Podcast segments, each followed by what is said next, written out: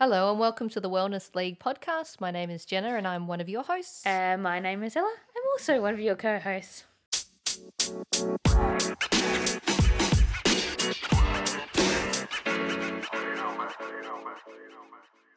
Welcome back to another episode. We're up to episode 11 now. We've got Nathan on the pod this week. How you going, mate? Not too bad, yeah. How was Not your too bad. week? It's it's been busy. It's been hectic. Uh, a lot going on, family wise and work wise, and uh, with mum in hospital and three Oh, ambulances God. in four days, Yeah, and pretty intense. some uh, some very early mornings up at three o'clock in the morning, Yeah. patching up heads and things like that. But uh, that's life. So, uh, a bit of context Nathan is my neighbour. So, I saw Yeah. most of those ambulances as well. And I was like, oh no, what's happening again? yeah, look, week was good. Um, it was nice that it was a four day week this week. And Yes. uh, yeah, I do like those weeks. you They're get more always good. productive. you get more stuff done and know that the weekend's almost there. Yep. All right, should we jump in? Yeah, sure. Okay, so what's your earliest memory of being fit or aware of fitness? Uh, I don't really think that I've ever not been involved in fitness, I suppose. I was Yeah. thinking about that earlier today, and I, I, I- there's never been a time when I haven't been. Yeah. Um, I went to school just down the road, went to primary school down there, and Yep. I remember I used to bounce my basketball on the way to school or ride my bike. And, you know, I was playing soccer at under sevens when I was six, Yeah. when I was playing, like all kids, playing all a million sports like yourself. and I never really, as a kid, I guess you never really think about it as fitness. Yeah, Um, you know, riding up Anstey Hill with my dad and over the top of the hill, and he was on his road bike and I was on my BMX. And oh God. uh, I don't think there was ever a. It, it wasn't fitness back then. It was just stuff. You just Yeah. did stuff, and I don't know at what point it became fitness. I suppose when it became when I was trying to make the the state basketball team. I suppose. I, yeah, what age were you then? uh, I probably went for my first state team in about under 12s, so that would have put me around. I don't know what that is. if- Yeah, were that- you that tall puts me then in- as well?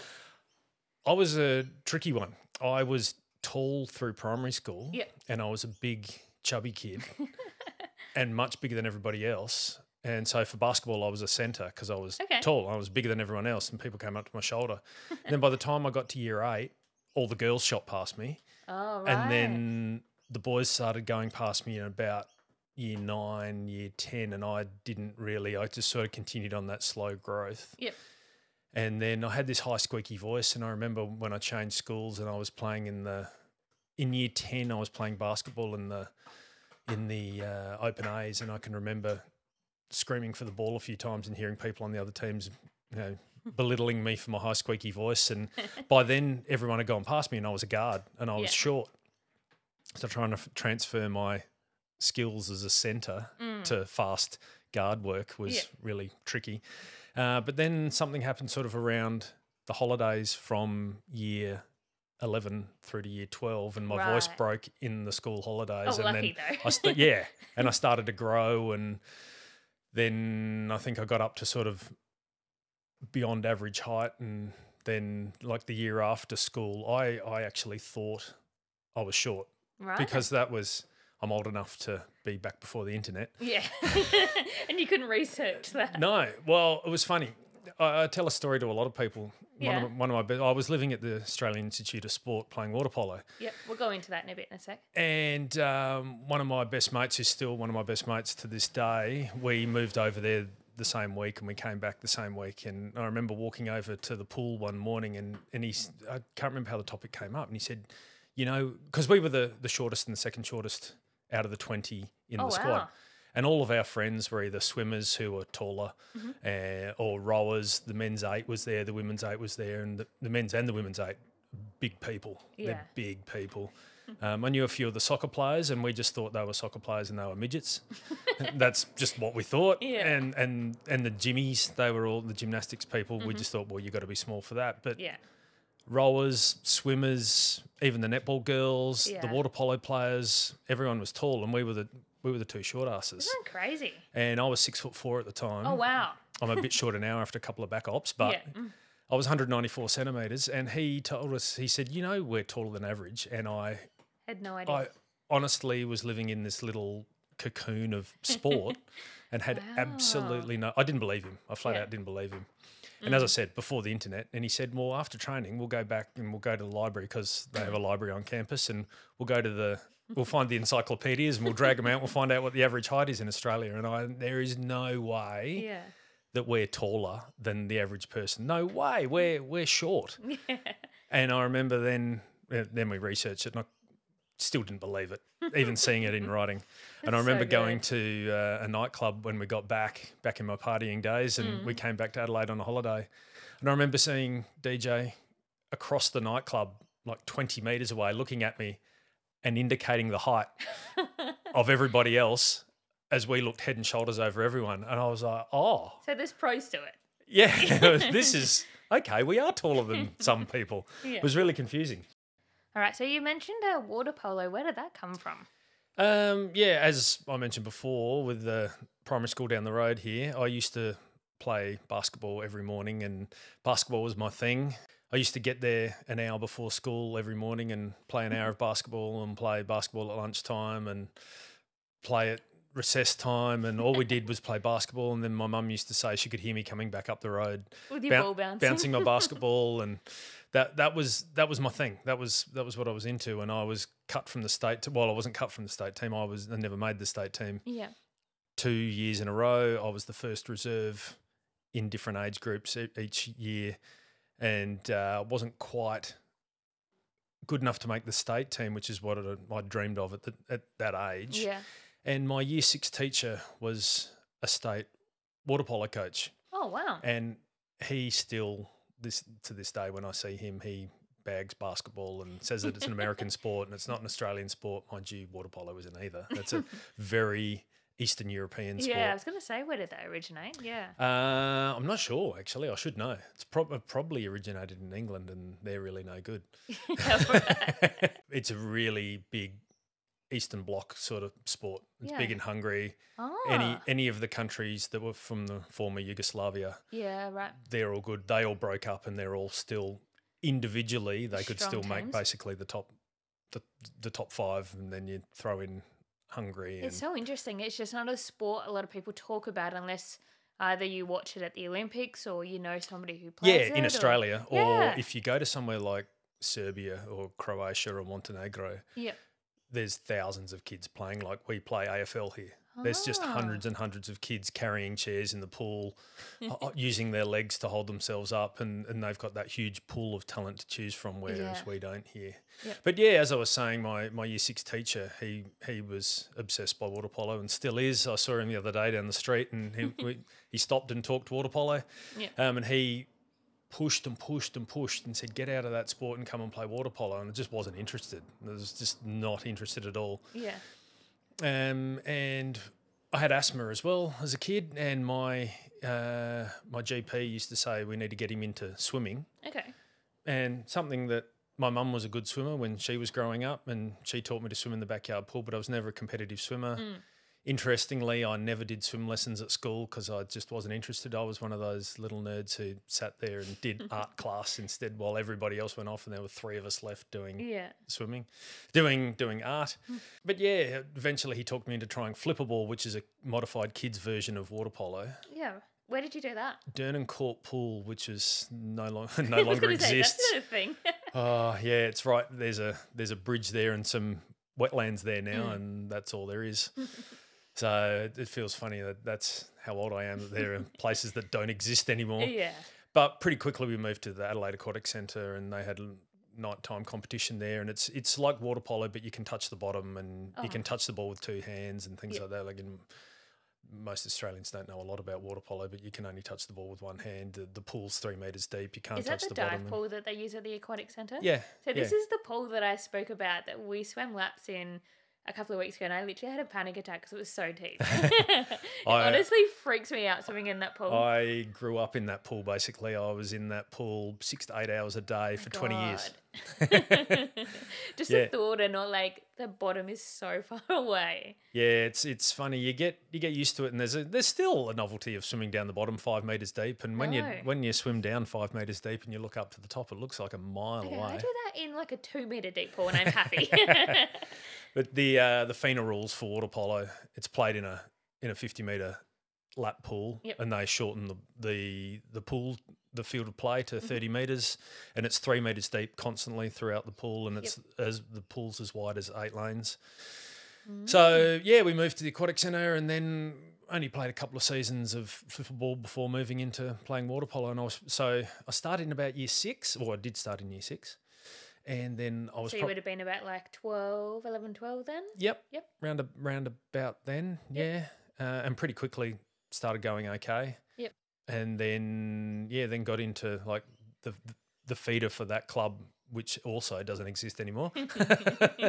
got into that club and uh, started playing in their, their water polo grades, their, their kids' grades. So that they've got some junior grades. And then I think in the first year, I was into the C grade open men's team Wow. at, at like primary school level. Is there many teams still left in Adelaide? Not not many left anymore. Yep. Uh, my theory is that a lot of it is due to moving the new aquatic centre down to Marion Okay, yeah. and moved everything so far away from the city.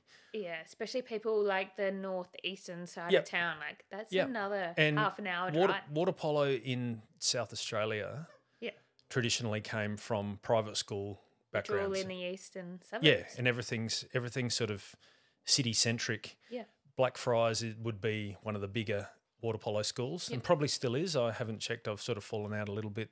Life takes over Mm-hmm. and the the eastern suburbs private schools Yes. competition was was pretty strong. Yeah, I can imagine. And then when you've got on Friday nights the schools competition played and then when they finished the national league team would get in and train and they'd see the national league team there Ah, and it's not interesting. not a sport like like AFL where you're seeing it on the TV. You have to Mm. you have to run into them on, in person, Yeah. and so to have us there, and many of us refereeing the games, and then getting in and training, and the kids still hanging around, going, "Oh yeah, okay, so that's Where I that's could what be." that's where I could be. That's what I could do," and Wow. then seeing how it translates. Now it's all sort of it's so far away for half the city, Yeah. and Adelaide's such a skinny Yeah. skinny It's town. like anything within 50 Ks is like Adelaide and Yeah. then your country. yeah, yeah. So it's it's real. It, it's I think it's ruined a lot of aquatic sports. yeah. We're lucky with swimming that But you could, there's more places and opportunities to do it. yeah, and and even though the like the Sassy, the South Australian Sports Institute Yep. has moved down to there with with Sassy, we've got people like Pete Bishop, who one of the best coach swimming coaches in Australia, Mm. and then he's got Kyle, who's won Olympic gold medals, Yes. and then Kyle's brought who originally was his girlfriend over, and they're not they're not together in a relationship anymore. But then other people came down, and as Yeah. as that sort of developed, now they've got a bigger A club pool, going. and then then all of a sudden you've got five Olympians in the Wow. one squad, and then people want people are drawn to that. Oh, of course. Yeah. But water polo doesn't really have that. yeah. Diving has basically fallen apart from my observations as well. That used to have a club based thing, and now Yeah. they've got they've got one club, South Wow. Australia. Yeah. That's it. and so where did you go from playing uh, your like age group and then how did you get selected to go to the Institute of Sport? That was actually a bit of a something that I sort of always dreamed of, Yeah. but never thought was possible. Right. And In that- any that- sport you were happy to go there? Yeah, I was that that was more I I was blindsided by that. So I played for my first under 20 state team when I was about 15. So I played Mm-hmm. Wow. I played in the under 20 nationals Yep. 5 years in a row. So I was probably yeah, Were you so I was the probably 15. youngest in your team then? When I first started, Yeah. yeah. yeah, and then became the captain for the probably the last two nationals, I think, something along those lines. Can't exactly remember. and then before, so I was still playing in the under twenty uh, state team Yep. at nationals, and then we would train. So Friday nights used to be our big training session. Yep. So as years went on, and it was easier when I finished school, we'd do say a Friday. Friday was always my favorite training day. Mhm. Friday morning we had training from uh, five thirty to seven thirty in the mornings. Yeah. Some swimming, some ball work. Go home, have a rest. If you're meant to be studying, you often didn't. Go home, have a rest, have something to eat. Go back to the pool. Uh, we'd do weights from say two to four, Yep. and then we'd do four till six. We'd do ball work and skill work and some Out of the pool. no in the in the pool, Yep. and then we'd have a game training from six till eight p.m. Okay. So we had four hours in the water Friday night, So and it was good. all pretty intense. And Yeah. back then we had, we we probably had about forty people trying to get onto the national league team. and how many are in the national team? So in in this is national league, so it's like comparable to say a, a Crows or Okay, a, so or like a Port 20, Power. 30 players. So you have a squad of twenty, Yep. and then you get thirteen on game day okay. and and it was a real honor back then to be able to get into the the squad. Yeah. And there there were 20 people that weren't even good enough to get into the squad. So there were That's people crazy. fighting to get into the squad. Yeah. And then the way that we used to run that that training session was we'd have all the national league guys and the guys trying to get into the national league team, all the Yeah. men, the senior men, and then we'd often have the the junior state team Yeah. there as well.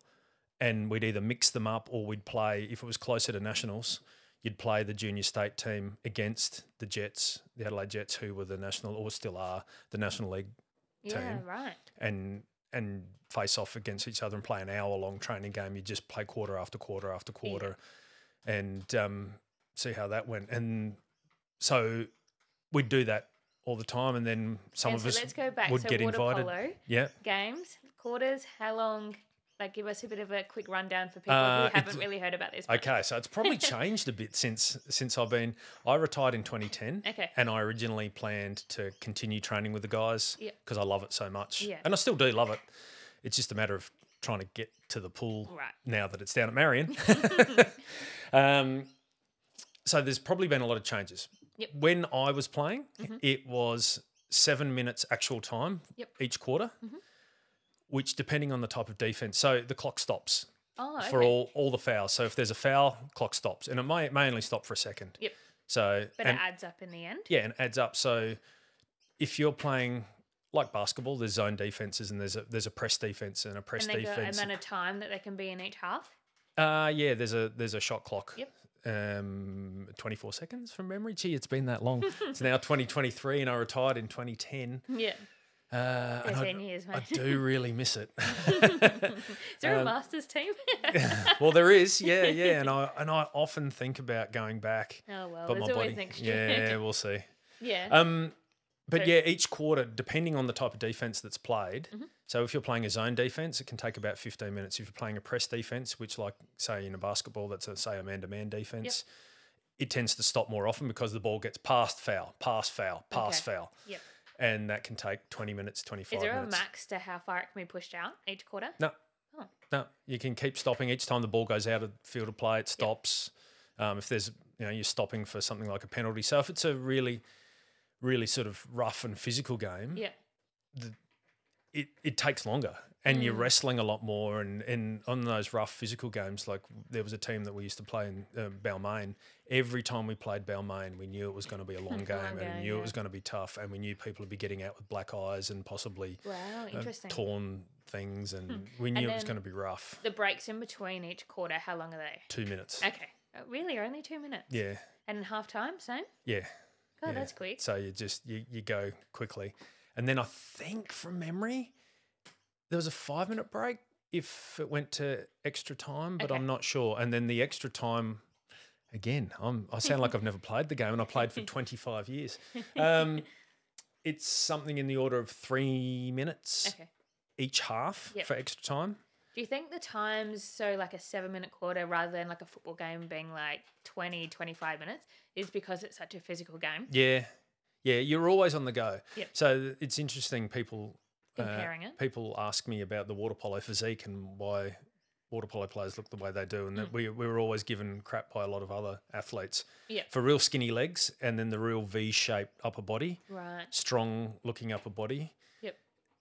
it- it's a power sport from the waist up. Okay. So it's all it's Don't a you need your legs to be strong to keep you up in the water too? yeah, but that's endurance. True. So you think about a marathon runner, an endurance runner, or a ten thousand meter runner, and Yep. they're all scrawny and it's all light, and that's what your legs are just constantly on the go, like Yeah. the old duck under the water thing. Your legs are constantly moving. Yep. Whereas upper body in water polo, you're wrestling, you're fighting, you're holding on. Yep. It's it's a real rugby type strength sport. Yeah, interesting. So um, Okay, it's so back it's to, it's got a um, real yeah. combination of of endurance, but also power in It's the kind of sport. yeah, it's interesting. There's not many other sports that are like that No, in that kind of setup.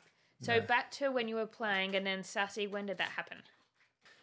that was sort of backwards for me because, as I described earlier, Mm. with the um, we had that state set up where we had the national league team that was playing, and uh, Did you the- play interstate with that too? Yep, Yep.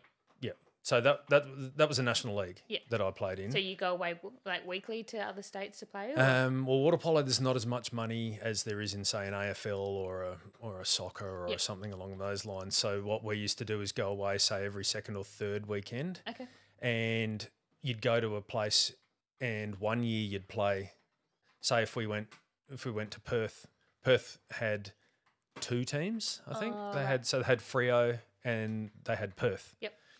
And so you'd fly over and you'd play, for example, you'd play Perth Thursday night and then you'd play um, Frio on the Friday night. Yeah. And then you'd play the first team again on the Saturday. Yeah. And then Sunday, sort of around two o'clock in the afternoon, you'd play the second team again. That's then you jump on the actually plane really and fly back. Smart. So, and then the following year, they'd visit you okay. and so you'd you'd play each team twice for a season, but y- In the Mm-hmm. same weekend. financially, yeah, the way it worked, and, and that was hard for a team like Adelaide because we only had one team. Right. So you'd go to Perth and you'd play four games in a row, Yep. Mm. and I'd generally play every minute of every quarter and come home and be shattered. And I'd So play, what happened where like teams like Perth came to Adelaide and only played Adelaide, or did you have another state join you here? they'd, they'd either play us Saturday, Sunday, which was often the way. They'd, they'd come in and play us Saturday night. You'd have the 8.30 game and then we'd back up and play the 2 o'clock in the afternoon game, which is Yeah. a fair turnaround. yeah. Um, And that would either happen, if they did that, they'd often go to Melbourne first. So Okay. they'd play Melbourne. Melbourne only had one Yep. team. Or they'd, they'd been somewhere else. Sometimes if they'd been to ACT and played a team there or Tasmania and played a team there, Yeah. those teams have come in and out of the league over Okay. the years. yeah. Uh, Right. Or sometimes you'd play them Thursday, Friday. So you'd play the Thursday, Friday, and then they'd leave us on the Saturday morning and go to Melbourne and play Melbourne on the on the Saturday night. So, Ah. So in Sassy, how many years were you training or playing? yeah, under- sorry, sorry, that was That's your, all right. that, that was your original question. Yeah, that's so okay. that came from so we had that state sort of organisation that I was talking about before, Yep. where we were playing national league, and we had the state under twenties team, uh, and we didn't have sassy water polo at that point. Oh. And then back to your earlier question. So I hadn't thought that I was ever a chance of going to the AIS. I looked at some of my my heroes of Australian water polo that had been to the AIS, and I thought there was never a chance I could be there. And one uh, was it a Sunday morning or a no? It was a like a, it was a Friday morning. I'd been to training on Friday morning, and I came home and been to bed. And uh, yes, back to my old man references. the the home phone rang, and I ran down and picked up the home phone, and there was a number I didn't know, and there was uh, Don Cameron, who was the AIS Oh my God. goalkeeper coach, and he rang me, and I'm what the hell? What? How does he have my number, and why is he calling me? And he Surely said, the "Uh, yellow pages back yeah, then? he said, We've noticed you haven't applied for the AIS. Why not? And I said, Well, and he said, Are, are you aware that to come, you have to apply? We, we can't pick you. You have to apply to come. Oh, I thought it was a whole picking scouting kind No, of situation. well, sort of. So you have to apply to go, Yeah. and then they look at the applicants and decide who they Right. want. Yep. And I hadn't applied. Mm, And they rang me and said, Why haven't you applied? And I said, Well, I, I don't know. That's for the good guys. and they said, Well, you can't come unless you apply.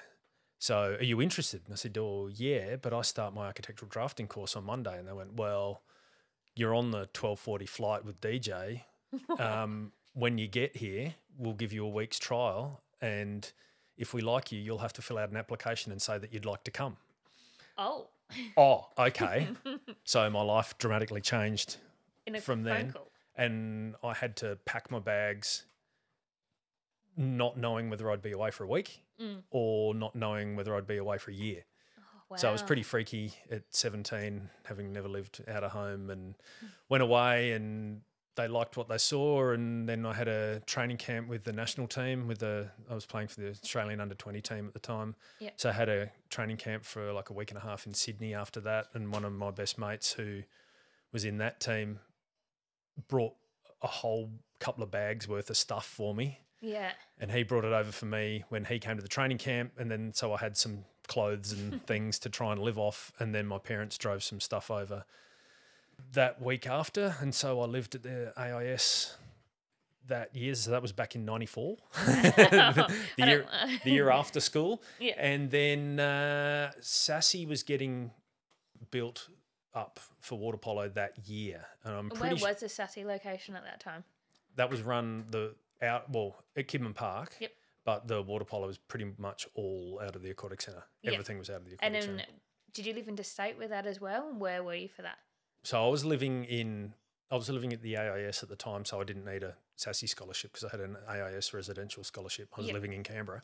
Yep. And then um, when I came back in '95, then I just went into Sassy. Yep.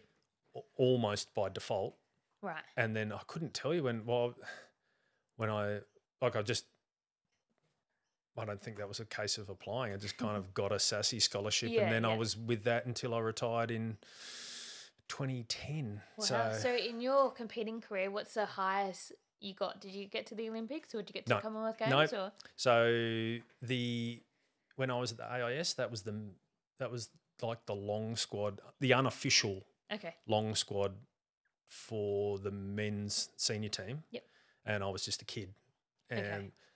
the, their plan was back in 94 that from that pool, and I was in the group that they were looking at Yeah. for the 2000 Olympics. okay, And I never thought I was a shot at the Olympics. And then once I got there, I still couldn't quite wrap my head around it. And still, didn't- I, I look back and I was a bit immature at the time right. you know, a 17 year old boy who would Yeah. think that they're immature um, and, and didn't really grasp the situation that, Yeah. that I'd been given and the, the, the opportunity that I'd been given. Um, didn't grasp it well enough.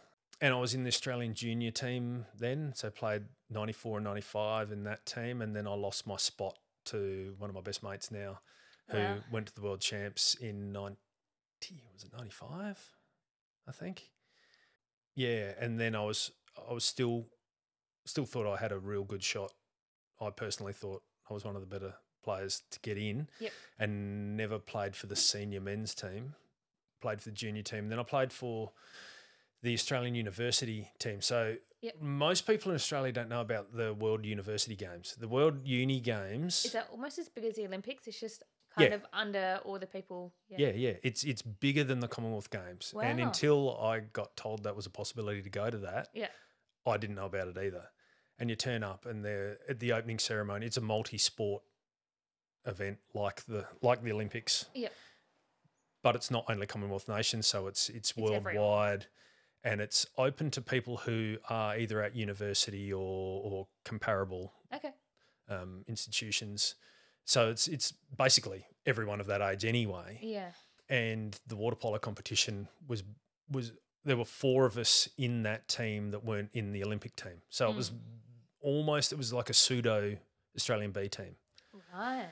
And there there were some teams in that that were really top shelf. So it was Yeah.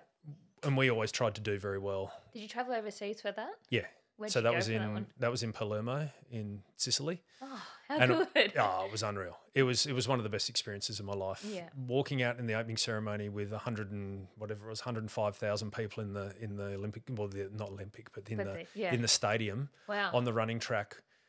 And everything you see of Olympic opening ceremonies, it was exactly that. We just don't get the coverage here. That's crazy. And it, it was mental. And one of my mates said to me, like, we had these straw hats that everyone wanted, and I couldn't get my head around it.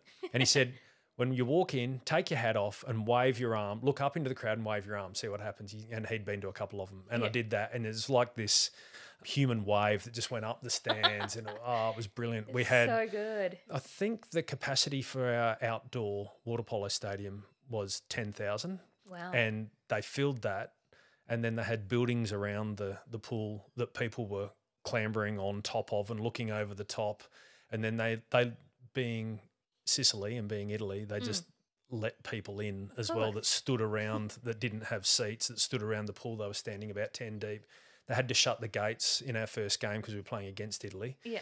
and there were there were people at the gates and there were people everywhere and you know helicopters flying over it was just it was absolute mayhem like everywhere we went we had a police escort Oh. we had police stopping the the streets Yeah. going the other ways as we drove through and Oh, that's It- so amazing. it was it, it was something bizarre So was that like the highest you got, and did you compete in that games again? no you do I another one? That never was again just so that that one? was i only did that once Yeah. and that was awesome and we got a bronze medal in that and so that that's my most prized sporting Wow. trophy is having my not world champs having the uh, world uni games bronze Yeah. medal is still my pri- Well, like most I- prized possession I've actually never heard of the World Uni Games. Yeah, but it's like, huge. that's amazing. yeah it was yeah it was massive and then obviously we got to go and watch other sports after our competition finished and like you see in the olympics we could go and watch some swimming or go and watch some gymnastics or the football was awesome in a huge Oh, how stadium and yeah good. it was really really cool After your career in water polo, how did you transition then into triathlon and Ironman? Um, another one that I didn't really intend on doing, Okay, and another one that I didn't. so when you retired, what happened? The intention was so I retired in 2010, yep. and the intention was to still go to the gym every day. Yep. I, I like going to the gym. I like lifting weights. Yeah, I'd never really thought too much about uh, longevity of life or Yep. wellness. Or wellness certainly wasn't even a word I don't think that people I'd were heard. talking about it back then. Though. No, it was just I like training and I love going to the Yeah. gym and I love I love hurting myself. I love I love that. I love The pain. pushing myself. Yeah. Yeah. Uh, Getting overcoming. Yeah. I just I love that. I, w- I was still doing weights five times a week. Yep. Were you doing Uh, like a similar program to what you were doing while you were competing? Yeah. Yeah. Um, that's the sort of stuff we liked. Yep. Uh, and then I was also so I so that was 2010 that I retired. In 2008, I started getting into cycling a bit. And my dad had always been since I grew up uh, not a competitive road cyclist. He just did it for fun Yep. and for health. And he was always riding a bike. And one of my best mates from water polo was a cyclist as well. And sort of, I remember Chris O wrote this email from cycling over in Europe, and I read that, and I was like, oh, I was so inspired, Yeah. and like, I loved. He just had a real way with words, and loved what I, I, I loved the story that he put together about what he was doing. Yeah. So I got into road cycling, Yeah. right. um, mainly for for time with Chris O and for spending time with my dad. I And feel then like cycling's really good for that. yeah, it's it's really really good for those sorts of companionship. Yeah, so I was I'd been cycling very uh, um, socially Yeah. since mid two thousand and eight, and I, I I was at the age where I was starting to think this is really cool to spend time with my dad and do things with my dad. Yeah. So you already Um, had your swimming, then you got your cycling, let yeah, the running come in. so then I was I was cycling uh, Saturdays. We'd do a long ride, and then I was doing Tuesday, Thursday mornings as well. Yep. So I was cycling three times a week, uh, and then I was doing weights five times a week at that point. And then Yep. I didn't want to lose my swimming, so I started swimming. Dropped that to Friday mornings only because there was this bunch of guys that I started cycling with yeah. that they would all they were from a triathlon background and I was not interested at all. but I thought, well, I can swim with them and I can go to go to the gym that they go to and I can swim and then they do Friday morning they do swim and breakfast. Oh, how good. And that yeah, That's I a mean, deal. that- yeah, yeah, exactly. And so we started swimming Friday mornings and then after swimming Friday mornings I noticed m- you know from from training two or three times a day every day or Yep. 6 days a week for 20 years the swimming time started to really suffer and I started to find it really hard swimming only once a week. So I Yeah. added in a Wednesday as well. So I was swimming twice a week. I, I, at that point, I think I was cycling four times a week and I was doing weights five times a week. Wow. And I was meant to be retiring and I thought, this is great. I don't have to do water polo anymore. And- Mm-hmm. Yeah. But I was training a fair bit. That was 2010 and that sort of bubbled along with that group for a couple of years. And then in November of 20 twelve. I think I Yeah. should I should know. M- My wife left me on our second wedding an- wedding anniversary. Oh no. Yeah, and then I was faced with the choice of being obviously completely distraught. Yeah. Do I go to the pub and do what most people do and bury myself in alcohol, Yeah. or do I bury myself in something else that I'm not good at? And I thought, an Iron Man is ridiculous. What a what a dumb dumb idea that's incomprehensible, and I can't see how anyone can do one. Mm. Let's give that a go. What a way to like help your mental health, though, right? As it turns out, it's the best thing I could do. Yeah.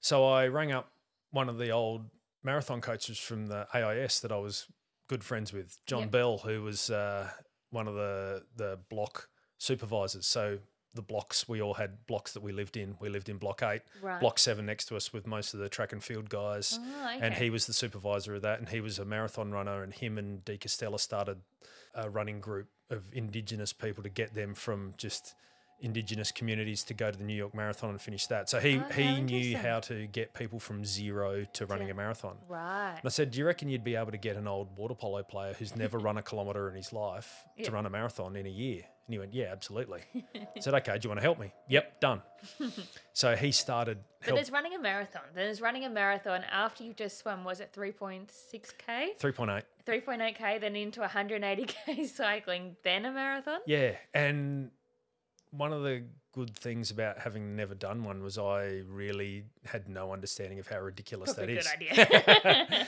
so that, I think that's the only way that I got into it was I didn't comprehend how ridiculous that idea was. I knew it was ridiculous and I knew it was stupid. yeah. But honestly, it's probably the same amount of money to doing an Ironman than it is to go therapy. Yeah, yeah. so you really just kind of put your money and into I just somewhere absolutely better. buried myself. Yeah. And and it was brilliant. Yeah. And I went from I felt that with my water polo, I was pushing, I was throwing absolutely everything I could at it by the end. Yeah. And as I said, I never made the Olympic team and I was my goal was to make the Olympics, Yeah. which I never made. But every time I like, I'd get a little knocked back. I'd, I'd try and throw something else at it. And is my diet right? My diet's not. What, how can I improve my diet? Yeah. How can I improve my sleep? Or how can I improve? Maybe maybe I can lift weights slightly differently. Maybe I can get stronger in this area. Maybe I can push a bit harder in that yeah. part of the pool and get myself a bit faster. And every like I was looking for little micro gains Mm-hmm. across the board and everything. And I went to Ironman and it was I'm shit at everything. Absolutely everything.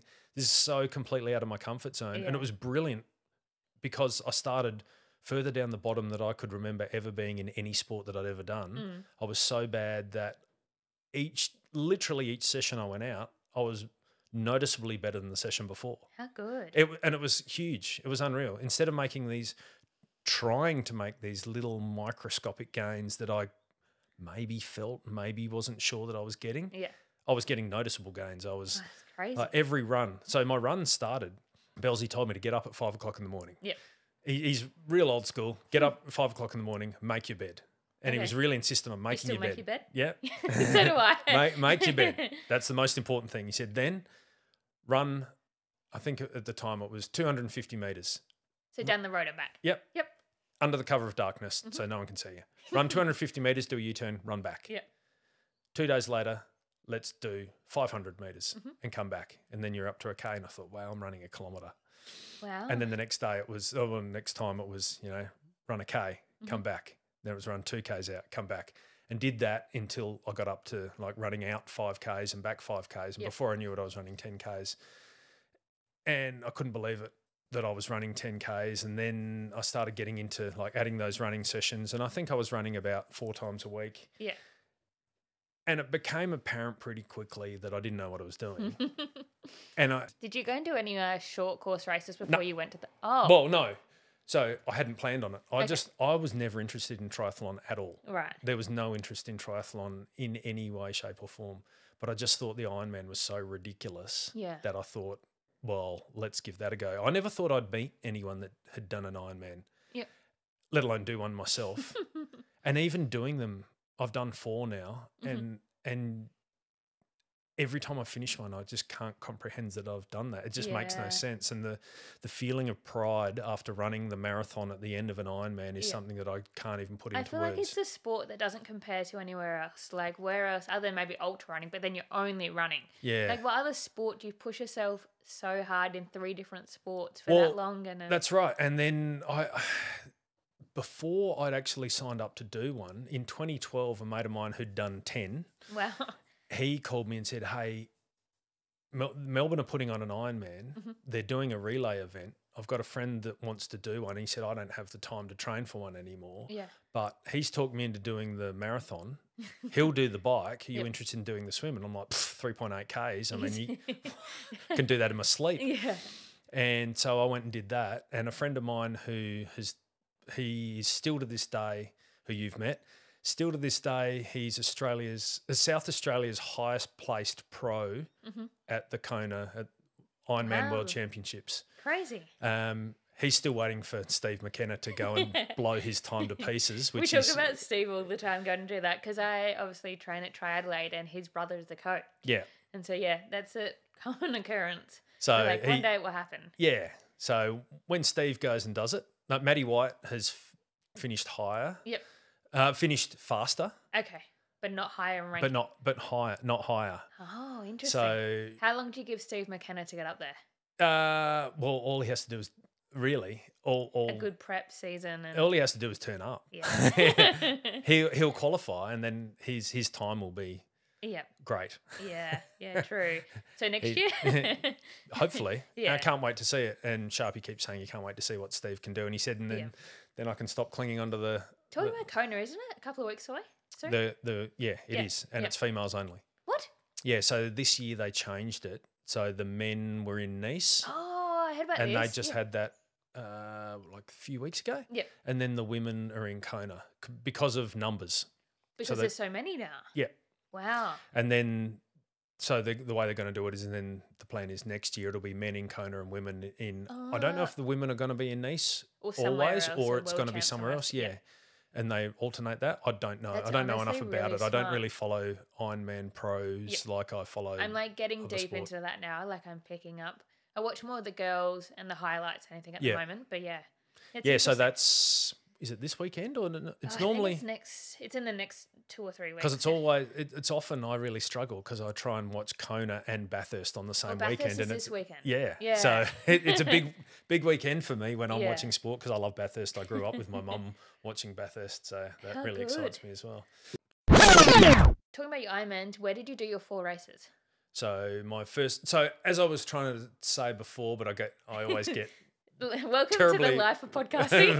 verbose. I told you about this. Before yeah, we yeah, you started. did, you did. So I went away and did, did the relay, and my mate Sharpie he said, "Beware, you'll Mm-hmm. Yeah. go and you'll see it, and you'll get swept up, and you'll have to do one yourself." And I'm like, Yeah. "Pfft, not, not a hope in hell. Like, Honestly, I'm not so there. That is so addictive. beyond anything that I could Mm. conceive myself doing.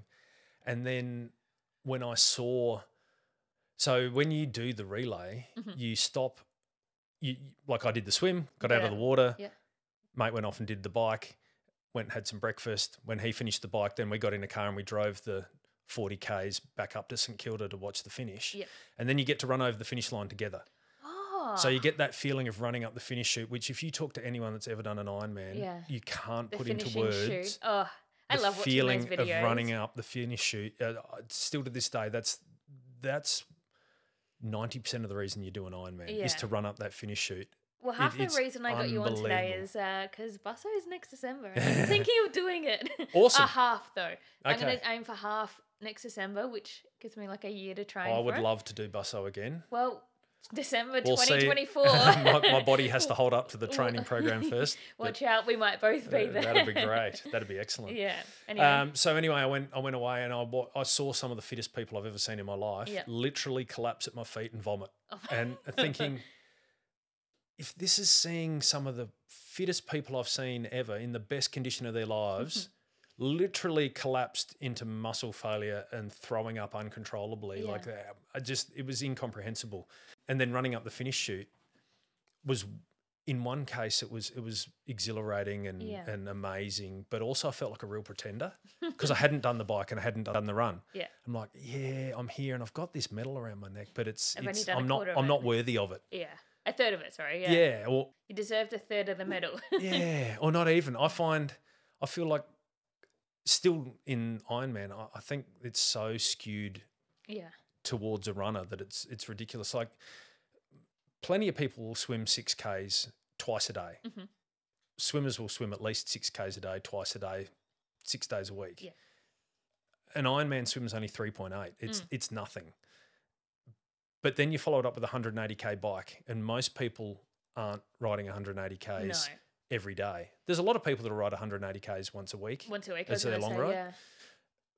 but I'd, I'd struggle to find someone who'd run 42 kilometers every single day, No. or even once a week. Would someone run a 42k run as their long run? Probably They're, not. they're, they're probably they're, they're probably people around, Is but there something I, I don't about know you them. train that you run up to maybe like 30, 35 in the Yeah. long run? You never push the full amount until you get there?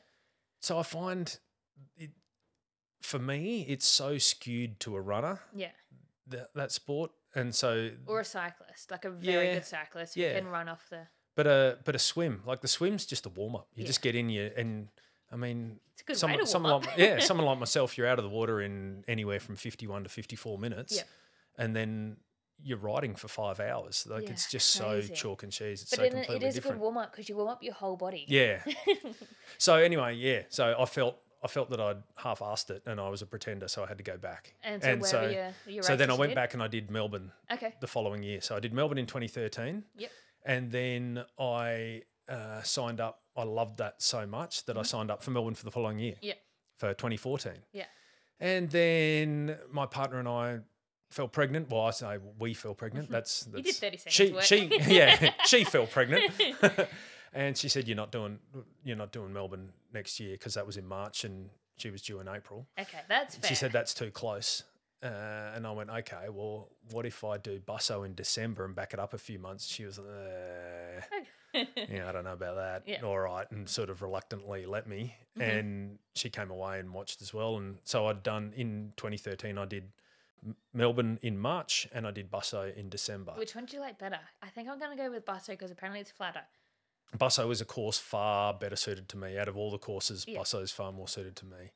What I found though was I was really let down in Busso by Okay. Mm-hmm. the atmosphere. The atmosphere in Melbourne was awesome. And I've never been a fan of Melbourne as a place, Yeah. but they put on a great event. It was brilliant. Is it my was question so though good. is the ride flat? Because that's my problem. I want to go somewhere where the ride is. well, Melbourne it's not a consideration anymore because that that Ironman Oh. doesn't exist, so don't worry about that. that was that was sort of slightly undulating. okay. Busso, yeah, it's a great course. I don't know. Melbourne's back on because it's on next, Oh, like two weeks. Yeah, there's a seventy point three there. Yeah, Yeah, that's, well, that's I wanna about go halfway s- down the course. Okay. So it's very similar Yep. sort of a course, not the Right. same. And then, Um, your and fourth one? then and then so I did my third one in Cairns in did Mm-hmm. 2013. you so have I, to heat train for that? I did. Yeah. So We've- back back to my ex partner, I, I talked her into letting me do the seventy point three. Yeah. And then six weeks beforehand, I flipped over to I did. what I did was tell my coach, "Hey, look, I'd love to do the full. Yeah. I've got permission to do the 70.3 and I've entered the 70.3. Yeah. Let's get me to a point where I'm like six weeks out. Yeah. And if I've done the Ironman training, well, then we've lost nothing and I'm fit. Mm-hmm. Whoops, I just Oopsie, let's just Got flip the me into that. wrong number. Yeah. so let's transfer. And that's exactly what I did. I got six weeks out and I said, look, I'm going to do the full. You're coming anyway. You're going to be there watching anyway. All it means What's is, the you- matter? A couple more hours. yeah, what's, what's a couple more hours without me? yeah. You lose nothing. I'm, you're not losing anything more in the training because I've already done the training. And We're- you we're gain there. everything. Yeah. So she works for UniSA. She was the manager of the School of Pharmacy and Medical Sciences. So um, she s- she was really worried about me. She knows that that the or- effects of the yeah. heat. and she was everything. thinking J- June for an Adelaide person where it's five degrees here and you're training in the cold Hmm. and the rain. Going up there, it's 28 degrees and and 85 percent humidity. Wow. How are you going to handle that? So we've been talking about in the triathlon group how next gen's inside pool is the perfect way It's to great. heat train. My because coach that at pool the- is so hot. yeah, well, my coach at the time said to me, "Beware, like the the water in Cairns is 28 degrees and it's a wetsuit swim And because so of the is stingers." next gen. and he said, you won't survive. And I went, Have you swam inside it next gen? next gen, the pool's 32 degrees. Like it's not an issue. This is why I swim outside at next gen, and I'm that crazy person who swims outside all year Oh, round, yeah, no I matter can't- Oh, what the weather's like, because of that indoor I pool can't being do so cold. hot. yeah, I can't do cold. I hate it. So she got me some sessions in the environment chamber at Oh, UniSA. cool. Yeah, nice. And so I was doing runs and bike ergos in the environment chamber. oh, that's smart. uh, and they were using it. They were, they gave For that to me for research. free. Yeah, so they'd Ah. they'd have young students who were um, looking to get their hours up, who Yep. needed hours with athletes Yeah. in the environment chamber, Wow. and they just they were able to tick that off as their time, and I was able to tick it off as heat Training. acclimatization. And they just said it. They'd literally say, "What do you want?" I'd, every time I'd walk in, they'd say, "What do you want?" And I say, "Well, I'll have I'll have 28 degrees, please, and I'll have 85% humidity." And Yep. they'd they'd get it ready, and I'd go in and I'd try and deal with that. And yeah, that that was brilliant for heat Oh, acclimatization. that's that so made a smart. huge. That's not what I would have. Would I didn't think like yeah, didn't think It I was did that, brilliant. and I wouldn't have thought to have done that. yeah, it was so good. So what smart. a lot of the athletes that I was doing uh, in the Lakers that I'm Mhm. that I was a part of, Oh yeah, I'm still pseudo, or I'm still friends with a lot of them. Yep. they would going into the laundry and setting up their trainers. So they'd put their trainer Is that in the why everybody laundry. trains in the laundry. yeah, put your trainer in the laundry, throw a couple of wet towels in the dryer, Yeah. turn the dryer on. Or train in the garage with the And uh, you garage crank door it. shut down. Yeah. fair Yeah, enough. so and it it gets hot and humid, and and you get used to training in this hot, humid Oh, environment. It's that not it's not very explains it. scientific, but it, it, works. Mm, Yeah, it does the trick.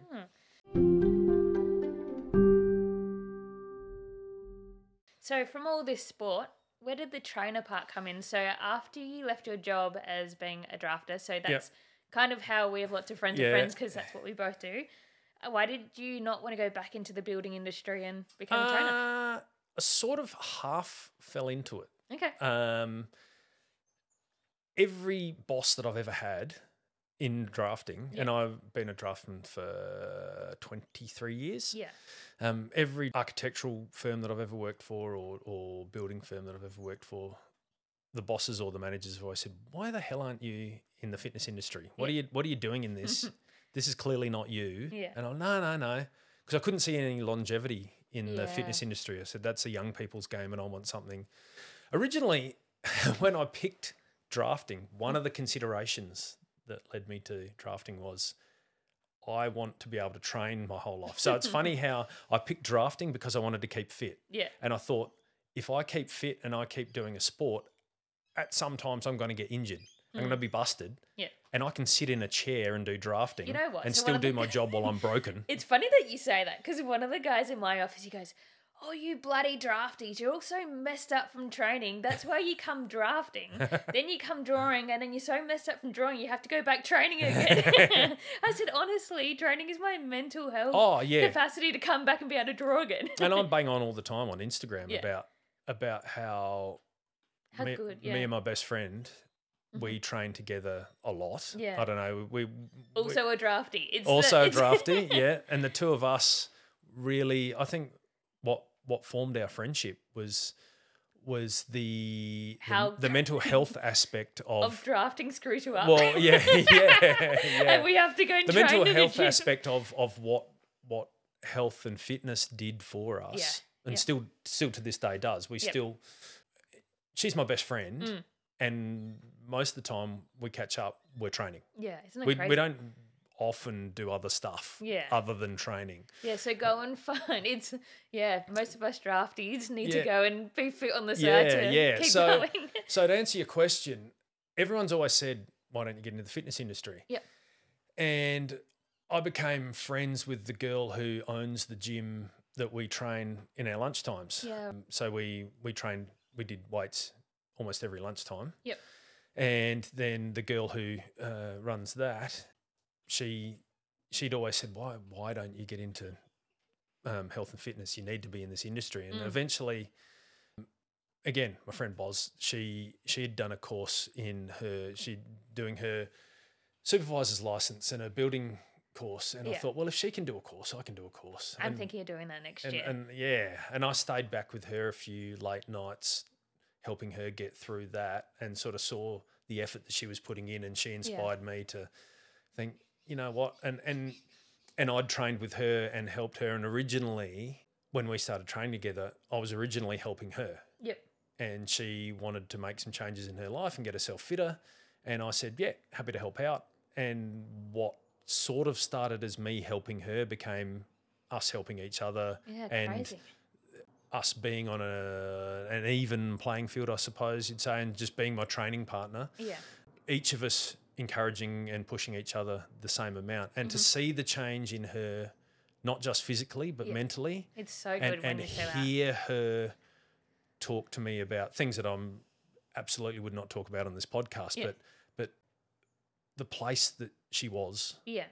and come to the mental place that she is and the things that she's able to do I just can't put into words it's just amazing Yeah. and to see the changes in her more mentally than Yeah. physically physically the changes are unbelievable yeah. the it's just it's chalk and cheese it's it's amazing to see what she's done and people now when she walks down the street people stop her Mhm. and people ask what sport she plays and now she's gone to the point where she just doesn't bother saying i don't do a sport because the argument's too much she just says i play for the matildas and they go oh yeah i've seen you That's such a good one. or or people will stop her. I've seen plenty of times people will stop as you walk past a pub and ask her to arm wrestle because her arms are so good.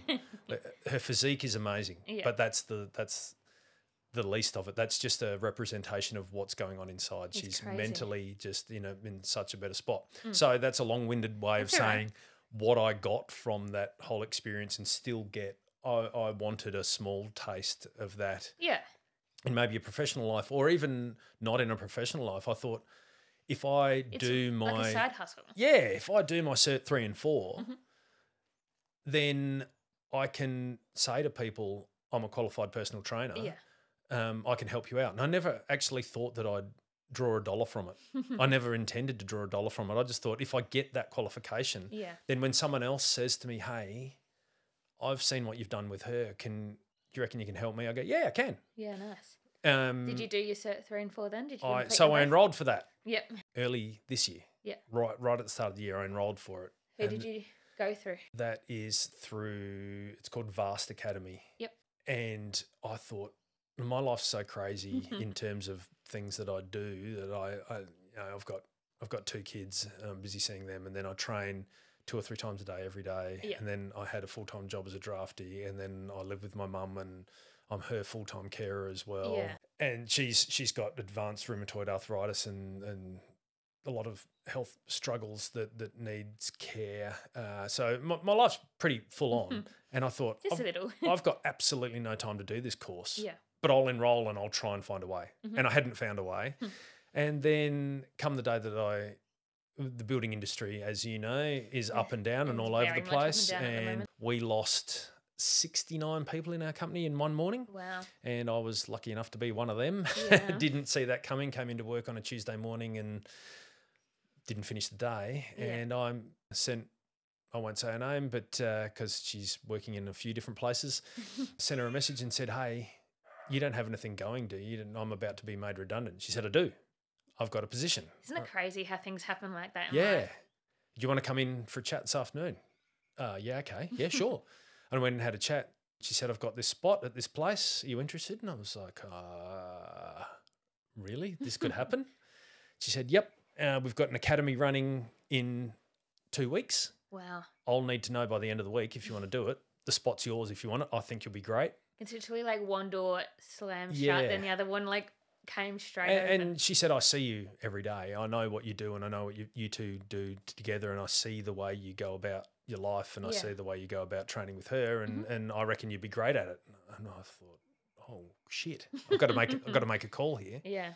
And then talking with Bozzy as you know my best mate and my training partner, and and as she said, you know you've got a redundancy package here. You've got time to think. Yeah, exactly. You've you've always wanted to do this. You'll need to finish your set three and 4 Mhm. Uh, this will allow you that capacity. She's given you this opportunity to go and do this. Yeah. And if you don't like it, well, what have you lost? You you're basically being paid for six months Yep. Mm-hmm. to do this. If you don't like it, go back to drafting Yeah, exactly. it, you couldn't get a better opportunity. And I thought, you know what, let's give it a go. Mhm. And everyone that I said that I was giving it a go has said, yep, good, good move. That's, Yeah. that's you. Yeah. So I was into the academy within like two weeks and got through that, and then Here you are. here, yeah, here we are. And it's a, And Somewhat. so you're working as a trainer now. uh, well, sort of. Okay. So yes, I got the gig, and then the it's it's a franchised business, Yep. um, and the head office had said no because you haven't finished your cert three and four yet. Okay. and you haven't, or you, you either have to have finished your cert three and 4 Mhm. or you have to be a clinical Pilates instructor, Okay. What's of which, easier? of which I was neither, yeah. but I was ready to go. Mhm. And all the clients were saying, "When are you on the on the full roster? You're ready to go." And and I was teaching half classes and all ready to go. Yeah. And literally two days beforehand, head office said, "Nah, not Oh, not yet. You need one of those too. How quickly can you get one?" Uh, so I did some research, and so I'm now just a large percentage of the way through my clinical Pilates instructors course, Yeah. Mm-hmm, which is something that I'd never intended to do either.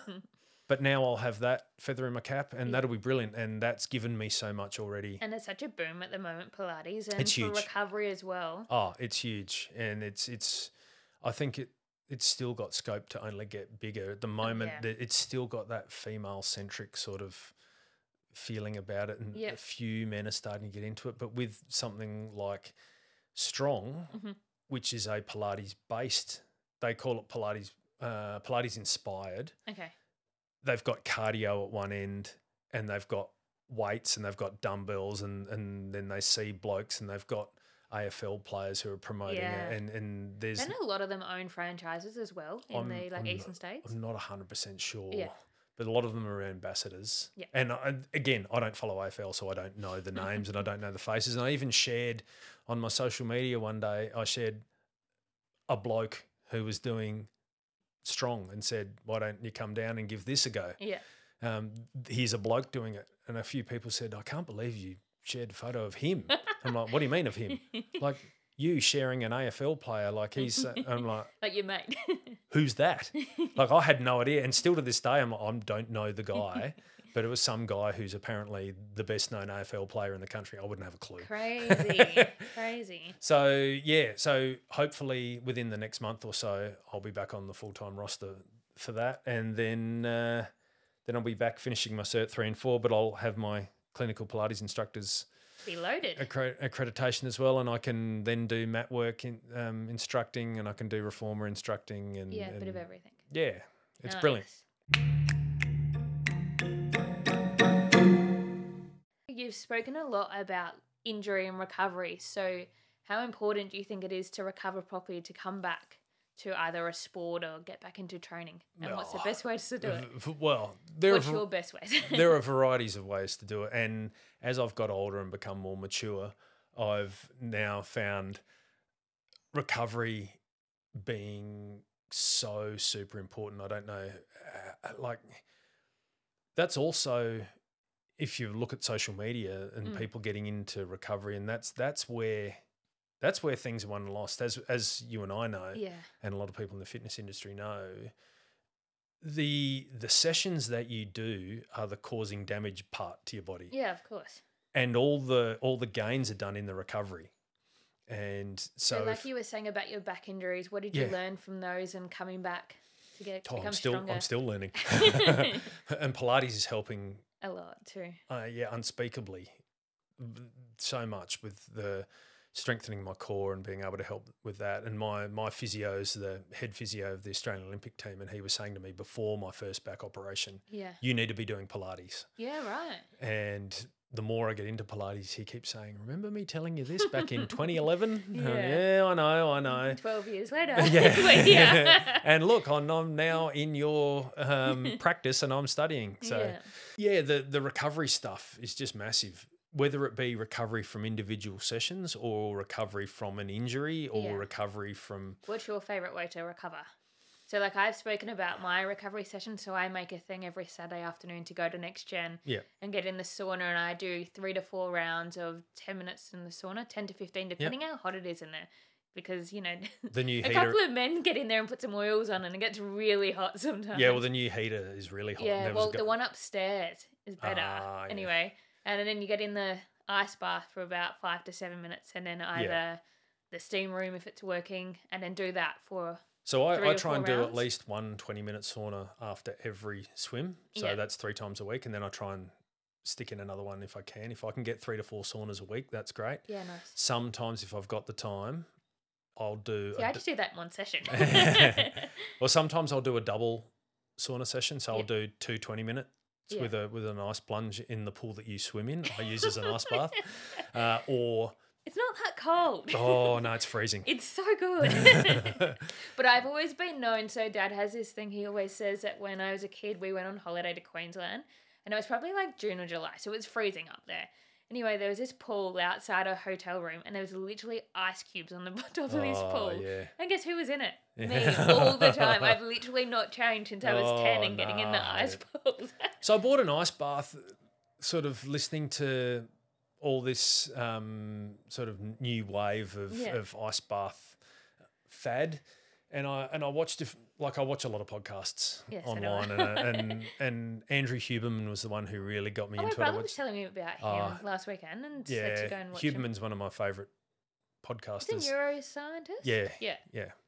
And uh, I watched a three-hour podcast that he had on cold shock therapy. Can you send this to me, and we'll put Yeah. it in the show notes as well? Yeah, absolutely. Yeah, it's and it's brilliant, and I've watched it a number of times. Yep.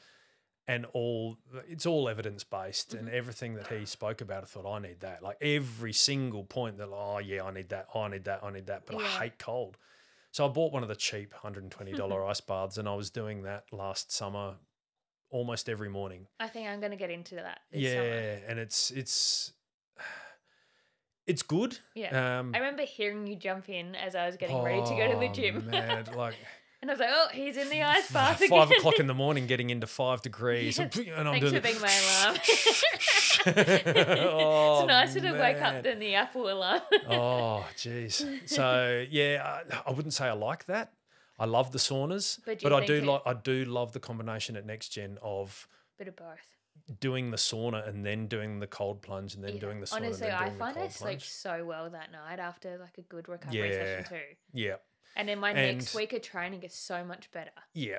And I've I, I like to do my long rides on a Saturday, Yep. most Saturdays if I can, anywhere from uh, six to seven hours on the bike. So anywhere from anywhere from 100 to uh, last weekend I did 155. M- Like in, in summer, I'm often up around 200 k's on a on Yeah. a Saturday, and I've got a pair of those uh, Normatec legs and the hips, and nothing better than on a Saturday night to get Getting in the around. recliner and put my legs up and do an hour of just Oh, like how I good. don't.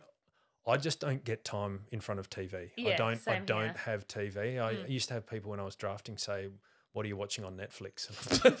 what? Uh, Yeah, I Like, I just literally like don't- I- maybe half an hour on the TV, like on the weekend, I'll watch something. But honestly, I I'll- listen to more podcasts at the moment. Yeah. Well, I'll have TV on Mm. as I'm unpacking my bags from the current day and re- repacking my yeah. bags for the night before. But Yep. honestly, I get home at eight o'clock at night Mm. and I try Yeah, to get to similar. bed by sort of nine o'clock. Yeah, same and here. and and I'm probably awake at the place I sleep Mhm. for half an hour to an hour every night. Yeah. that's it. And then I'm up and I'm out of that out of the door by five o'clock in the morning. Yeah, so I crazy. Mm. don't sit around watching TV. So on a Saturday night, if I can put the Normatec legs on and be stuck there in front of the TV, Yeah. or just watching a podcast or something, it's it's that would be my favorite. How And and when good. your legs are really sore, Yeah. and and I love to empty the tank on the bike. Yeah. Like I love nothing better. Like last Saturday's ride, I realised the lights I were saw out. that on your Instagram and I was like, oh man, that's a long ride. The lights were out. At I was at the bay, and I Yeah. had to come back up Anzac Highway, and we live you know, what sixteen k's out of the city yeah, so to, is it to like the northeast. 30 So to- yeah, better? yeah, it was probably it was probably about thirty k's Yeah. to go, and it's predominantly uphill, and I was done. Hey, there's a tram, you know, in the Yeah, Oban. yeah. And and my mum had said, "Why don't you get an Uber?" And I'm like, "Nah, this is part of the like part of what I like doing is completely emptying the tank, and I love that feeling of getting off the bike, going, oh, "I'm so cooked." But then you, ha- as you said, then you have to do the recovery, Yeah, yeah, absolutely. and you have to try and get the fluids in, and get the electrolytes in, and Yeah. get the magnesium in, and the the right nutrition and do the things like lying on your back and getting your legs up above your heart and doing all of those sorts of things. It's I find that I love the process. And Yeah. going back to the the whole Ironman thing, what I enjoy about Ironman more than the actual race day is the process. Yeah, right. Mm-hmm. I, I just love process.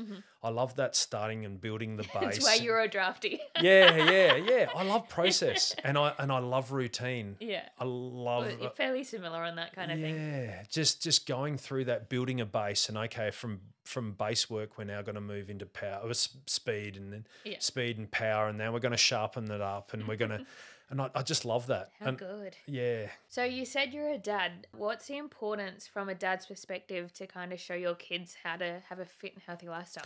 um, from my perspective, I just want my kids to know that that's normal. Yeah. What what I do is normal, and I- and I know a lot of parents want what whatever it is they do Yeah. for their kids to see that as normal. But I don't want like my kids don't understand drinking and I'm not I'm not an anti-drinker and, I, Yeah. and I don't consider myself a non-drinker. I haven't had a drop of alcohol for a year and a half. Well, And you there feel was better for it too. Yeah, absolutely. Yeah. Yeah, yeah, yeah. Were you a and big drinker before? Yep. Yeah, right. right. through my water polo career, it's like it's like a, a a footy sort of culture. It's it's drinking is a big part of the water polo culture and Yeah. always was and and It's and quite I- a lot of sport culture. yeah, and a lot of sports. And Uh, building and- industry culture. Yeah, yeah, and and people used to ask me at, when you were living at the AIS, how come you all used to go out and get blind Mm. two or three times a week? Well, it was on three times a week, but some were. But it was often Friday nights and Saturday nights. And Yeah. why would you do that? And my guess at the time was we were just trying to be more normal than normal people. yeah, right. We You had train to- ourselves so hard that we will now go out and be normal Yeah.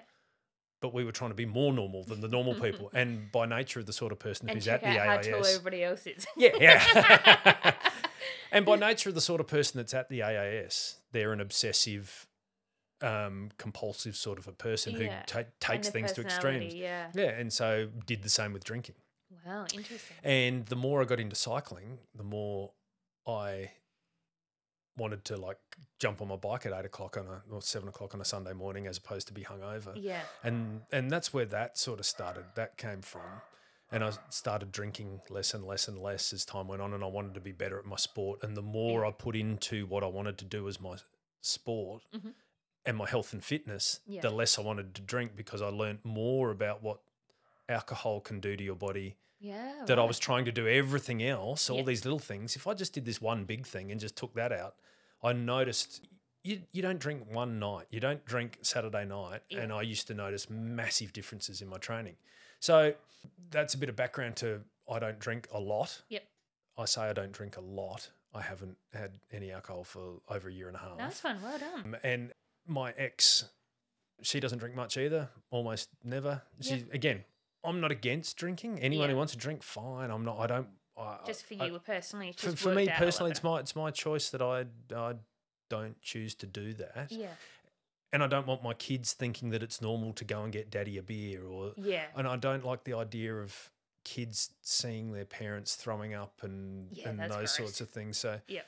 that's a long-winded way of saying I want my kids to see health and fitness as n- just normal. It's And a just what's done. priority in It's your it's life. it's nothing different. It's nothing to be to think is a battle. It's nothing to think is something that I then have to go and do. Yeah. Like like some kids or a lot of kids. I certainly was one of them.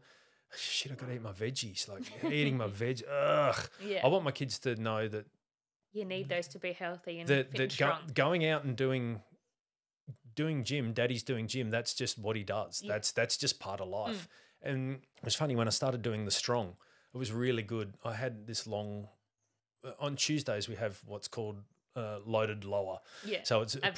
predominantly yeah predominantly a leg session Mhm. with the cardio infused stuff as well so you do uh, you'll do a block of either rowing or riding and Yeah. then you'll do some leg strength stuff whether it be on the row former or it be with dumbbells or your squats or Yeah. whatever you're doing and then you go back to the and i was struggling to walk and my daughter who's now nine she said what's the matter I said, oh, my legs are stuffed I'm like, "Oh." and we were doing it strong and we were doing um, some uh, Bulgarian split squats. Oh, and she said, Oh, what's lovely. what's Bulgarian split squat? And I said, Oh, and I s- tried describing it. She said, Can you show me? And I said, Nah, you'll do one now.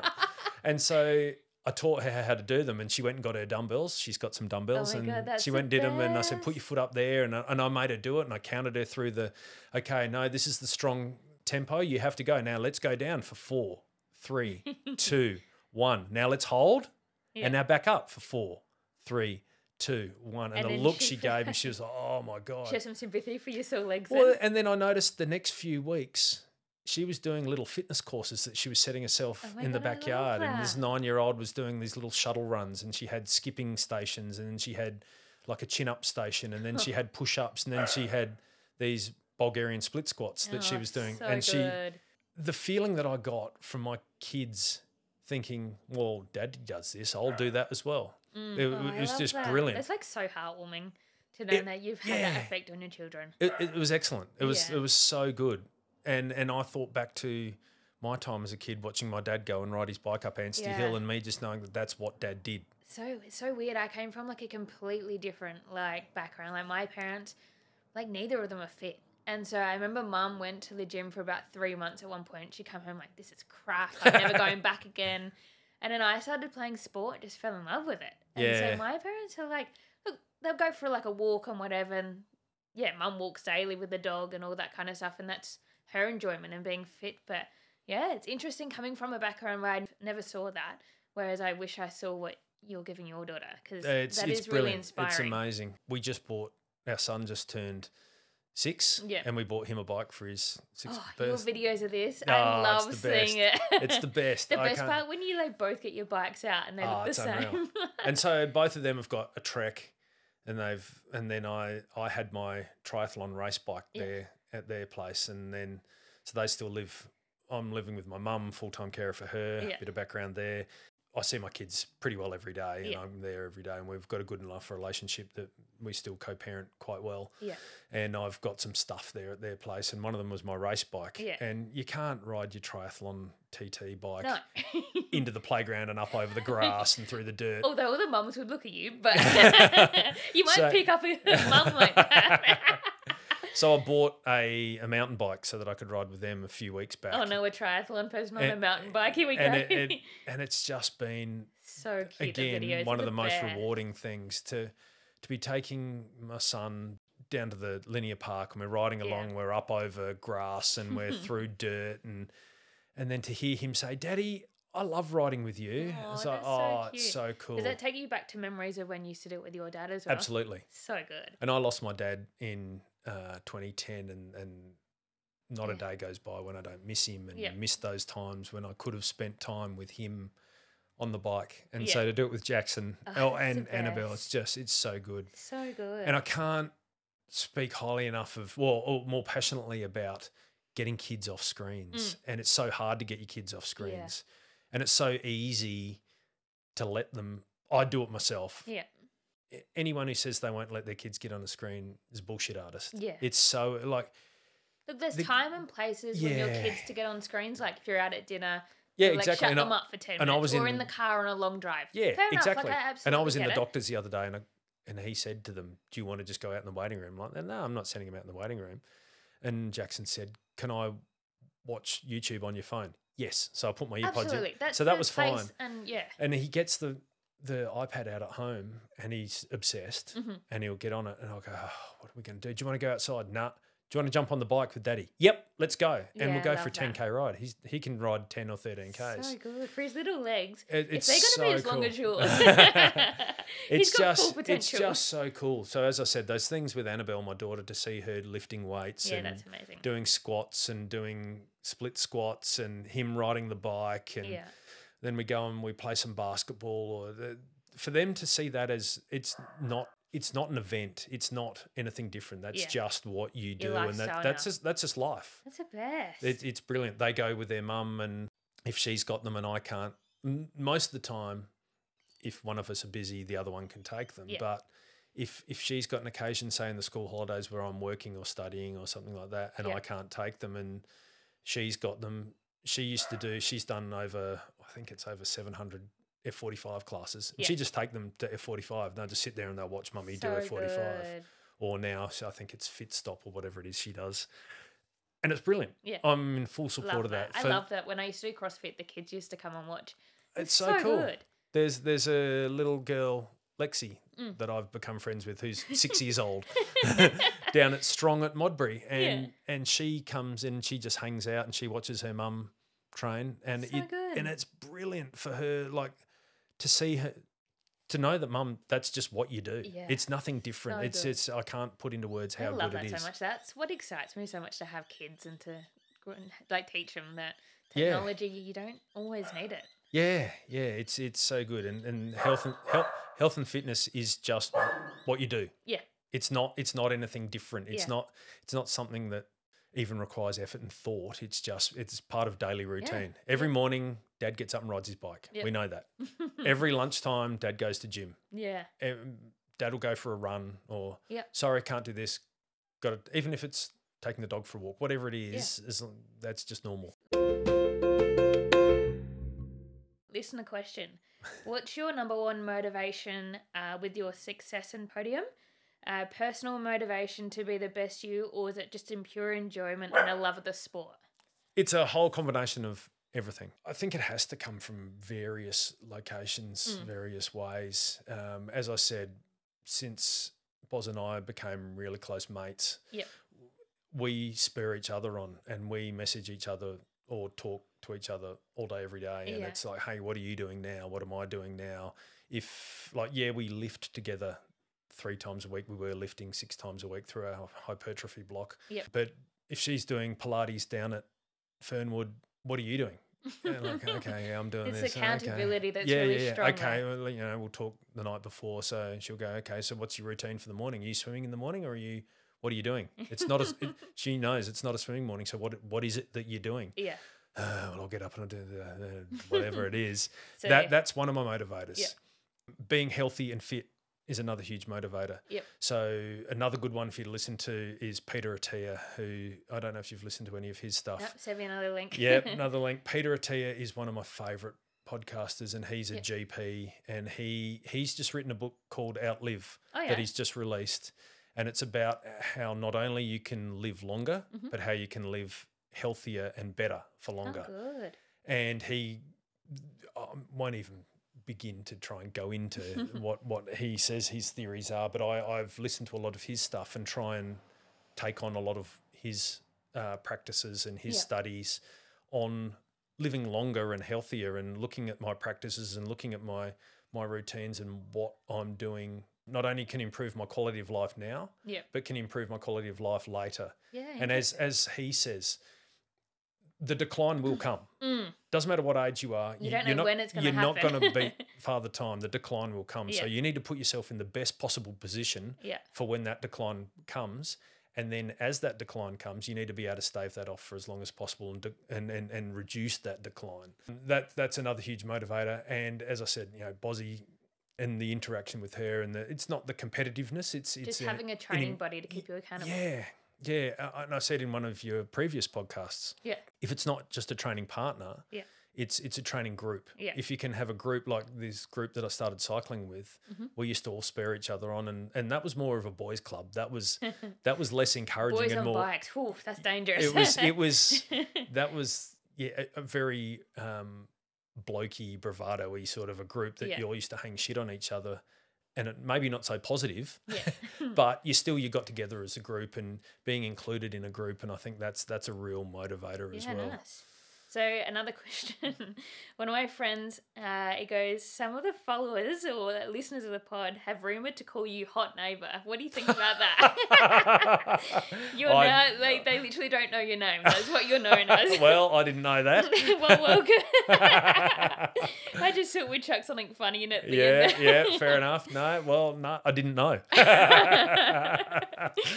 um, that's good. I'll take it. Time for our fire fast questions. So you Oof. choose a number between 1 and 20. First thing that comes to your mind, I need you to spit it out. So choose a number. 13. All right, number 13 is stuck on an island. Uh, what's three items you're taking with you? First things that come to your mind. Stop Uh, thinking about it. I don't know, my bathers. Yeah. I love swimming. Uh, uh, geez, that's a hard one. Um, a towel. Yeah, that could help. One more. and um, uh, I don't know, stuck on an island. Something, something to cook with. Okay, okay, good one. All right, next Gee number. whiz. Next number. Uh, seven. Okay, number seven. To what's your coffee order? Long black or double shot espresso, depending on how I'm feeling at the time. All right, next one. uh, next number. Yeah. Uh, five. Okay, favorite saying or motto to live by. Uh, it used to be for years, and I had it written everywhere, and it was a Lance Armstrong quote, which is somewhat controversial these days, but I still think that he was the best road cyclist ever. Yep. Um, Before or after he pops up. he had a quote if better is possible good is never enough and i had Oh, that on that's all good. my training diaries through my water polo career and Yeah. and i used to really think a lot about that and i if better is possible good is never enough Yeah. and what are you doing is that what have you done today have you lifted that it, was that good Yeah. like, well, but is there better can you do Yeah. better than I what like you did that. That's a good and one. every single time and it really helped me in a lot everything i did Yeah. I'd, I'd, I'd swim. I know I'm going into this and it's meant to be fast, but swimmer, say a, a hundred meters or a 50 meters, and Yeah. they go, was, is better possible? Mhm. Um, and better's always possible. Yeah. And you go, "H- can I do better than that? So that, oh, I think that one's So just good. brilliant. All right, next number. Uh, 11. All right, 11 is as a kid, what job did you want? Uh, I don't know. As a kid, I think I was one of those people that got to like year eleven, and I was like, "Shit, I got to get a job at some point, And what am I going to do?" Yeah. And uh, yeah, I don't know. I remember, I remember when I just sort of started getting into architectural drafting. At probably in year eleven was about the time that I started thinking about that. Fair I enough. couldn't tell you. And last one, number. Uh, let's go uh, two. Okay, number two. Coffee with somebody dead or alive. Who is it? Or Oh, that would probably be Kobe Bryant. Wow, Oh, good one. he's such an amazing, amazing person to listen to any of his interviews and Crazy. his thoughts on life and Mm. not just he. Where were you when he died? Uh, Do you remember? Or when you found out? Yeah, so I had pneumonia and I was lying in bed quite sick after having ridden to Lofty with pneumonia. Oh my God, trust you to do that. And yeah, that was that was the celebrity death that hit me the hardest out Yeah, of out it's of the anything. biggest one that I remember. Oh, it, I it was floored me. I was in a distraught. hotel room in Milan, and I Oh, like literally had just got in the hotel room from being out for the day, and it came up like all this breaking news: was somebody just had died. or- Superman doesn't die. No, no, uh, it was about the helicopter crash had happened, and somebody was in it Yeah. that we knew. yeah, And then I remember was as it sitting developed. there, I was literally scrolling like Instagram or Facebook on my phone, and everybody's sharing all these posts. I was like, this is weird. Like, what's happening? And I kept watching on, and then, yeah, it got announced. And then I went to America a week later, and I was oh in my LA god. maybe a week and a half later, and I just remember it was crazy. Well, that's interesting. You, I can draw parallels to I was in England. Mm. I- I can remember when Princess Di passed away, Wow. and I, we were away for World Uni Games. Yeah. And I was swimming in the Mediterranean, and one of the uh, umpires swam out and he went, "Hey, Princess Di's just died." We went, "Huh? Jeez. No, she hasn't." so I went to England, and I was standing at Kensington Palace, seeing, Wow. seeing all the flowers and people sobbing, and That's so I can crazy. understand how how that was. But the Yeah. Kobe Bryant thing really hit me, not only for his personal, for Yeah. for the sporting stuff that I thought that was really all I knew Mm. about back then. Him and Gianna and and being the father of a young girl just broke Crazy. my absolutely tore my heart Mm. out. And then hearing how he wanted to be a better dad and all Yeah. listening to every interview that I could about I, I like hearing his interviews about him as a as a parent. And, Wow. it, and it just he's he's someone to aspire to in his Mm. parenting style, let alone his sporting Yeah. style. Is that your favorite team, LA then? Yep. Yeah, right. Yep. Fair I enough. grew up as a bull supporter, watching Michael Jordan. Yeah. And but the nearest thing to Michael Jordan, I still believe, was Kobe Bryant. Yeah. And Jordan still says he's the nearest thing. Kobe Bryant was the nearest thing to him. Yep. Because he stole all his moves. and that's what Jordan says still. That's such a good one.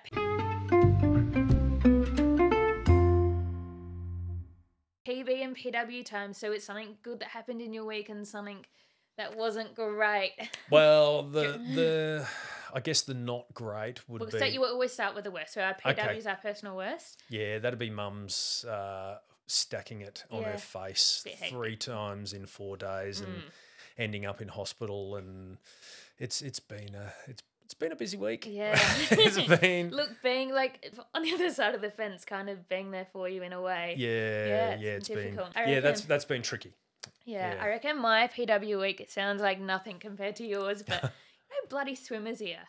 You know How annoying that is. Uh, I've been swimming constantly, probably twice a week for about a year now, and yeah, the I think it's the aquatic centre. That water there's pretty manky. yeah. But uh, swimming with earplugs I bought from Rebel Sport this week. Oh. Game changer. yeah, Yeah. I yeah. like I've only honestly had that a few hate- times. Yeah, it's not fun. It's not fun at all. and I've had a it's few. like it's not yeah, it's really hard to treat as well. It is. So It's we're on the other side of that and we're good to go again. not fun. Not fun. Painful too. It is really painful. Yeah, I didn't really know much about it until I googled more into it. and Yeah, then, I've um, had it. I've had it probably two or three times, and I went haven't to had the it for doctor's and years. she's like, "You sure?" And I was like, "Oh, I know." yeah, it hurts. Yeah, and then PB, your personal best of the week. Ooh, that would be. I don't know. I, uh, I, Anything could be simple as your coffee this morning. yeah, well, coffee was good this morning. um, uh, let's go with um, weights today was quite good. Yeah, good Um, session.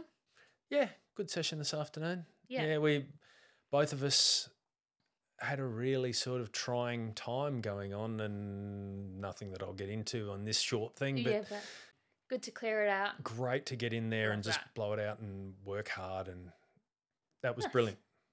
My PB of the week. Oh, that's a tough one. You know what? We had a pizza lunch at work today, and it was so Oh, yum. nice to sit with the team around and just talk. It's like rare that we all do that, but I reckon that was my PB of the week. I love. I, love I looked forward to that all week, and it Yeah. came. It's like that's pretty good. I can get. I can completely understand that. Love people people say all the time, "Oh, do you love lollies? Do you like chocolate?" And lollies and chocolate. no, eh, I'm not a for salty me, but person. pizza or hot chips. They're my. Oh, stop. I'm hungry now. And then to finish off, what's your recommendation? So, what have you been listening to or watching this week? Uh, well, as I said, yeah, Andrew Huberman. I love. I love listening to Andrew Huberman. I love that. any any of his stuff and he's got a huge range of things and that it's so he's brilliant at the way he conveys his message Yeah. and he he's an incredibly intelligent learned scientist but he Yeah. doesn't talk in a way that that is I hard really to have to understand get onto him. Like oh a he's lot of just people are talking about he's him. unreal and he can do he's also his cousin is tom segura the the comedian Ah, so he can do the comedy podcast as well. And I got onto him through Joe Rogan because I'm a big Joe Rogan Yeah. fan. So it, Huberman's excellent, Mm. but Peter Attia, I can't recommend listening Okay. to him. we'll tag them Mm, yeah. and I'll uh, have a listen as well. yeah, they're fantastic. I reckon my record of the week. You know Hamish Blake and his podcast, How Other Dads Dad. I've heard, I've- I haven't listened to one of them, and I've heard Oh, that's Honestly, really I good. started listening this week in the Scotty Cam episode. Yeah. Amazing. The stuff that he was talking about, how he brought his kids up, and yeah, really That- good. That's one I should I look think you need into. to get onto that one. yeah, being a dad, I guess. Yeah, well, she's- any any info you can get. And then I listened to the Hugh Van Kylenberg one. He Okay. had him on today. Really good. haven't heard that. Um, but yeah, good podcast. I oh, sorry. While we're talking about these, Yeah. there's go on. another one. Rich Roll. Yep. His podcasts are brilliant, and the one that he did with Cam Worth Yeah. is just brilliant. Cam Oh. Worth is an amazing athlete. I don't know if you know much about Yeah, he's him. a triathlon guy, right? Well, he is now. Yeah, yeah, yeah. That's So why I heard he- his name. He was an Olympic rower, Oh. and then um, as part of their rowing, they do a lot of cycling training, and then Yeah. he became a pro tour uh, yes, I heard cyclist. a podcast on So this he one went. He other went to day. the world champs at rowing, obviously, in Yep. the Olympics, and he went to the world champs at rowing, and then he went to the world champs at cycling, I heard. I and then he actually got listened into. to the list- podcast with the Jack guy. of- What's a um triathlon? Is it the Triathlon Hour or something? okay, no. I anyway, don't he know. was interviewing him. I listened to Oh, this it's about a fan- week ago. he's He was just- so interesting. He's one of the most interesting athletes you'll ever hear, and then he got so he got into um, triathlon, and he he did a gap year from pro cycling. Yes. so yeah, the yeah, yeah. Cannondale team fell apart, and then they allowed they kept him on, and then he's like, nah, nah, I want to get into finance. Mm. and then he went and did a an Ironman, just went and did one and like won his age group or something along those lines, Yeah. and then thought, oh, is there a chance? I won't go into the whole story because there's Yeah, there's a whole long I'll story. tag the um. he that's talked about it with brilliant Jack. It was really good. How he got into doing Ironman Yeah. is just so brilliant, interesting. and now he's talking about doing the possible what's the one after Paris? That next Olympics? I think it's Oh, LA. LA, yeah. So he's talking about doing the LA Wow. Olympics. They're talking about doing offshore rowing, Okay. which which is a more of at the moment. like ocean rolling. yeah. Wow. And he said that'd be a brilliant way to cap off his sporting career, yeah. starting with rowing in the Olympics to finish with rowing at the Olympics Wow. Yeah. at like uh, over a huge span. That's that, amazing. that'd be brilliant. Well, thank you so much for coming on No today. worries. It's been a, a good episode. Yeah. And uh, yeah, thanks heaps. no I worries. Learned a lot about your life and water Yeah. polo that I actually never knew about. but uh, yeah. Happy to thanks. be on board. Yeah, thanks for having me. We might have to have you on again to go into Yeah, some more of that yeah, stuff. sure, but- there's, uh, I can talk about sport and health and fitness till the chaos Yeah, come home. Same here. So that's why, that's why it's a long episode today, but I'm Yeah. not mad about it. oh well. so uh, have a good rest of your day. Have a good week and see you, You next too. Wednesday. Okay. Thanks. Bye. Bye.